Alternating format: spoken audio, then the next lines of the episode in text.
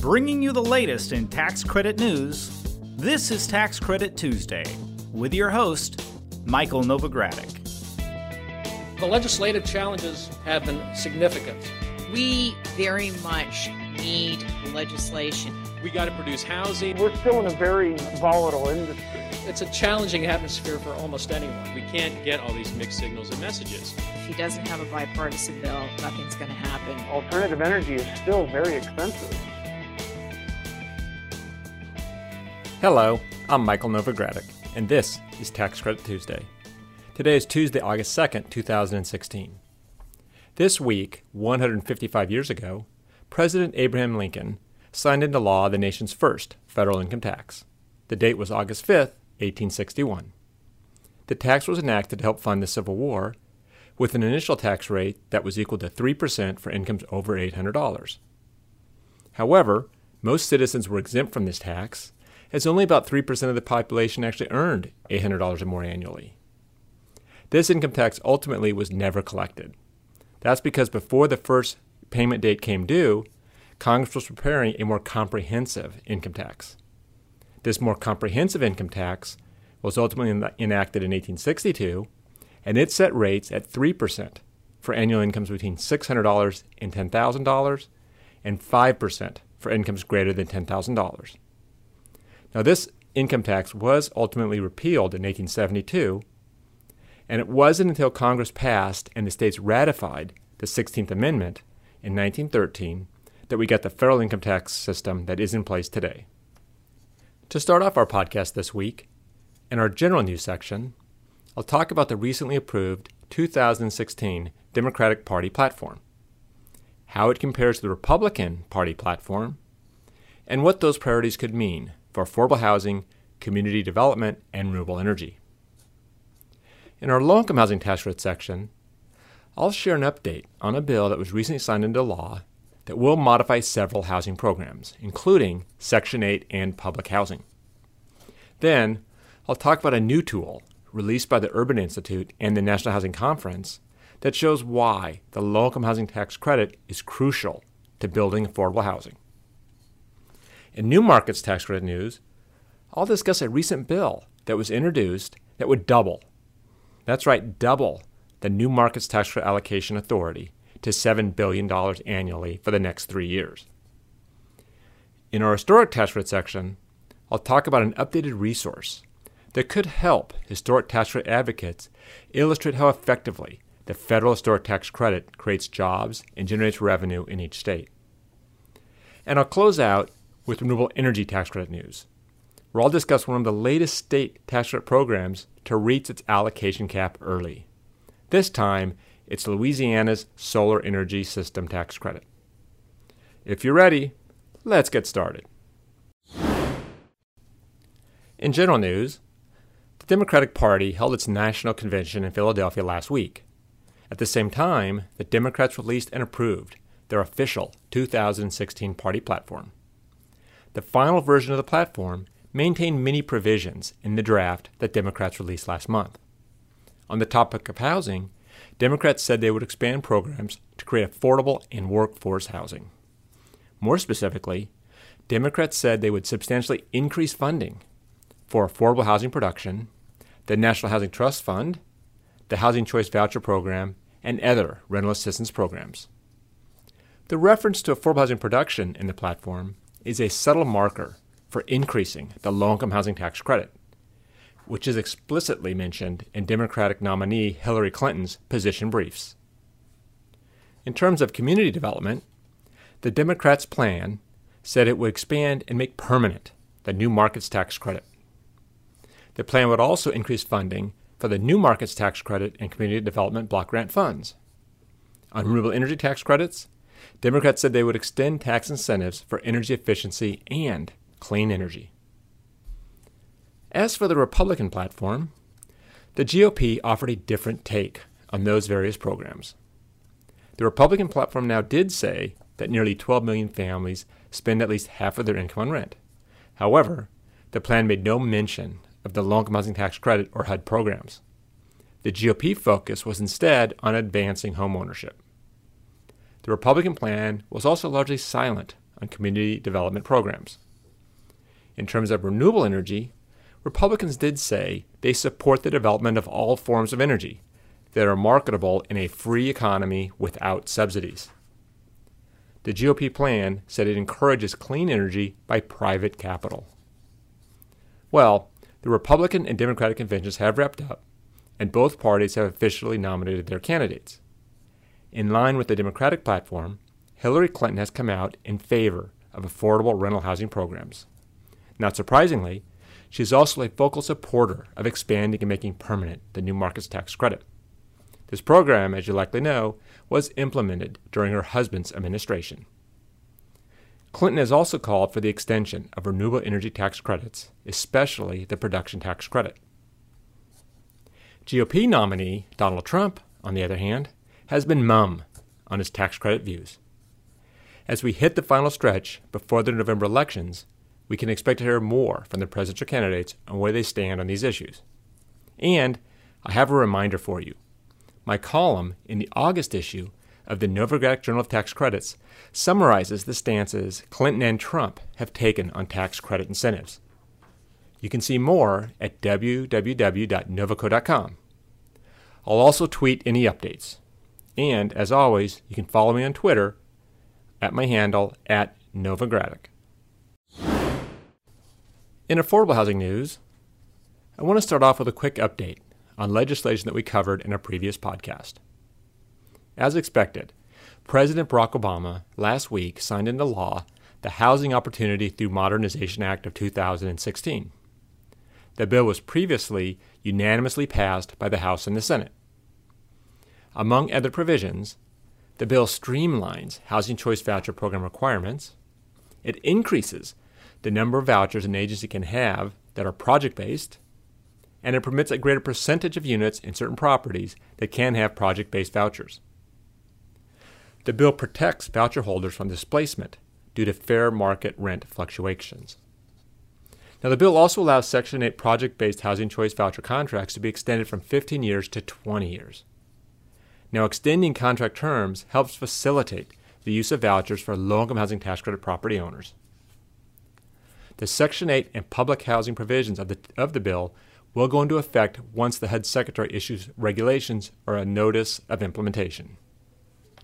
In other news, the Urban Institute and the National Housing Conference recently released an online tool to show why it's so difficult to make affordable housing development pencil out. The tool is an affordable housing cost simulator. The simulator illustrates the challenges in developing affordable housing. And the tool shows why resources, such as the low income housing tax credit, are crucial to making affordable housing possible. With the simulator, users can adjust their costs and expected revenues in order to make their potential developments financially feasible. Now, factors that can be adjusted using the simulator include land costs, vacancy rates, whether or not the development receives low income housing tax credits, and much more.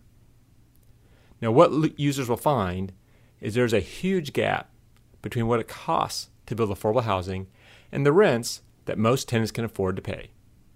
The Urban Institute found that for every 100 extremely low income households, there are only 29 adequate, affordable, and available rental units.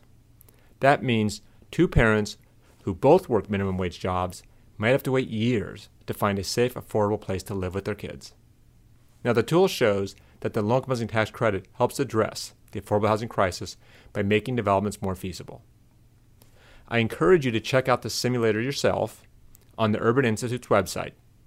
You can find their website at www.urban.org.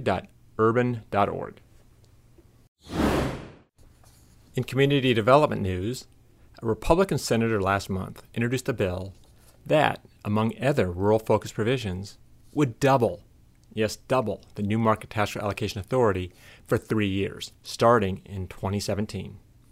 This legislation from Cory Gardner of Colorado would increase the new market tax allocation authority from $3.5 billion per year to $7 billion per year in 2017, 18, and 19.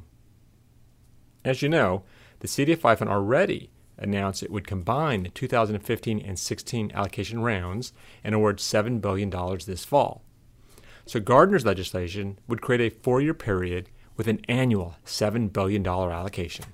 And as you probably recall, the credit is scheduled to expire after the year 2019.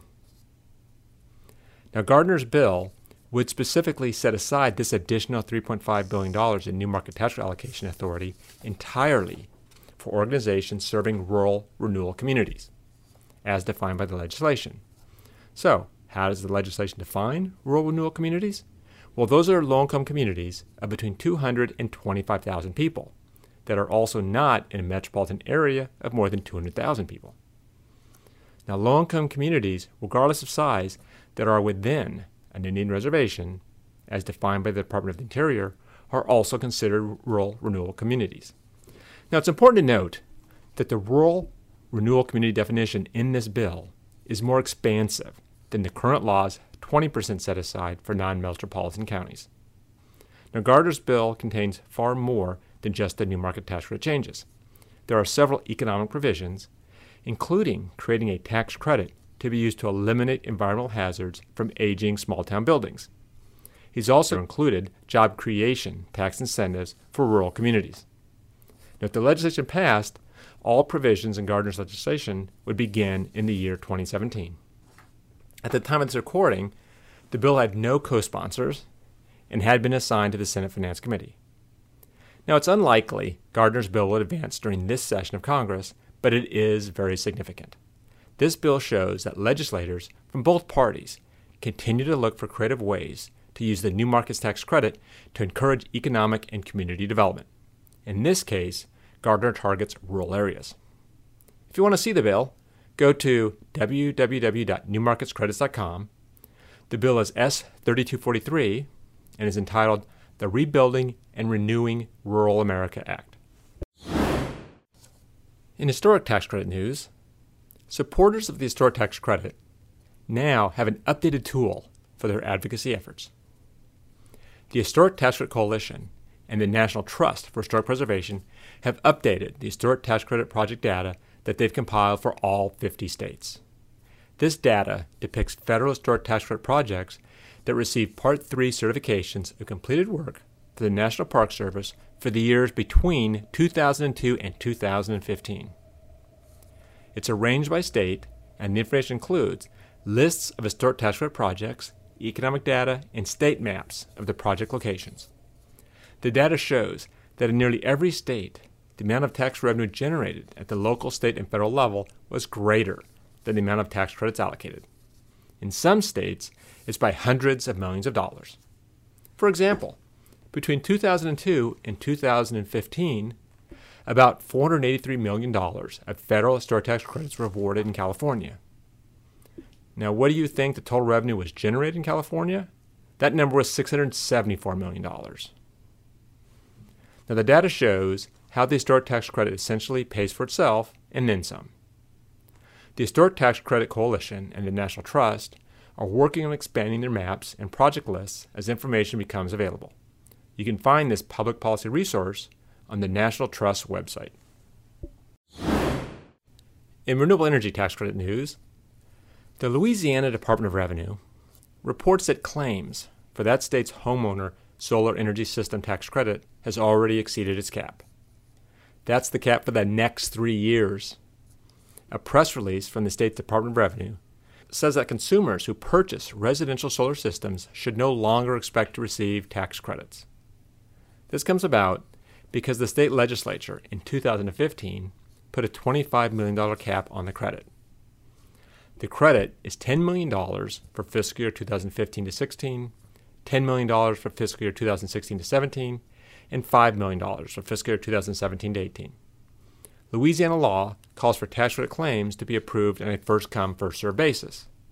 The state says that the amount of credits requested by taxpayers exceeds the total three year cap by $14 million. Now, you might remember that a few weeks ago, we reported on a similar situation in New Mexico. There, the state hit the cap for this year in the first five months. The Louisiana program covers 50% of the first $25,000 spent by a consumer on solar panels. Now, the credit was implemented back in 2008, and the state reports that it has granted nearly $150 million in the credits since 2009. Now, in addition to the annual caps passed last year, the legislation also limited the credits to $10,000 per taxpayer for systems installed after July 1, 2015. The Louisiana credit, by the way, can be combined with the federal solar credit, which covers an additional 30%. Now, news about the lack of credits is particularly bad for homeowners who purchased a system in 2015 but will be denied the credit. The lack of availability of credits could end up costing them thousands of dollars that they expected to receive in state tax credit benefits. There is, though, a little good news in Louisiana. There remains some room under the cap for leased systems. That credit has the same limits as those for purchase systems. Again, this news is a reminder of how effective tax credit programs can be in encouraging development of such things as solar power. In Louisiana and elsewhere, as we see, the demand is tremendous. Well, that brings me to the end of this week's report. I'll be on vacation for the next two weeks, so I invited my colleague, Peter Lawrence, in our Washington, D.C. office to step in as a guest host for next week's August 9th Tax Credit Tuesday podcast. And then, on August 16th, we'll take a break for a week, and I'll be back with you for our August 23rd Tax Credit Tuesday podcast. That's it for now. This is Michael Novogradac. Thanks for listening. This weekly podcast has been brought to you by Novogradac and Company LLP. Archived discussions are available online at www.novoco.com forward slash podcast or by subscribing to the Tax Credit Tuesday podcast in iTunes. Novogradac and Company LLP is a national certified public accounting and consulting firm with offices nationwide. Learn more about our professional services at www.novoco.com.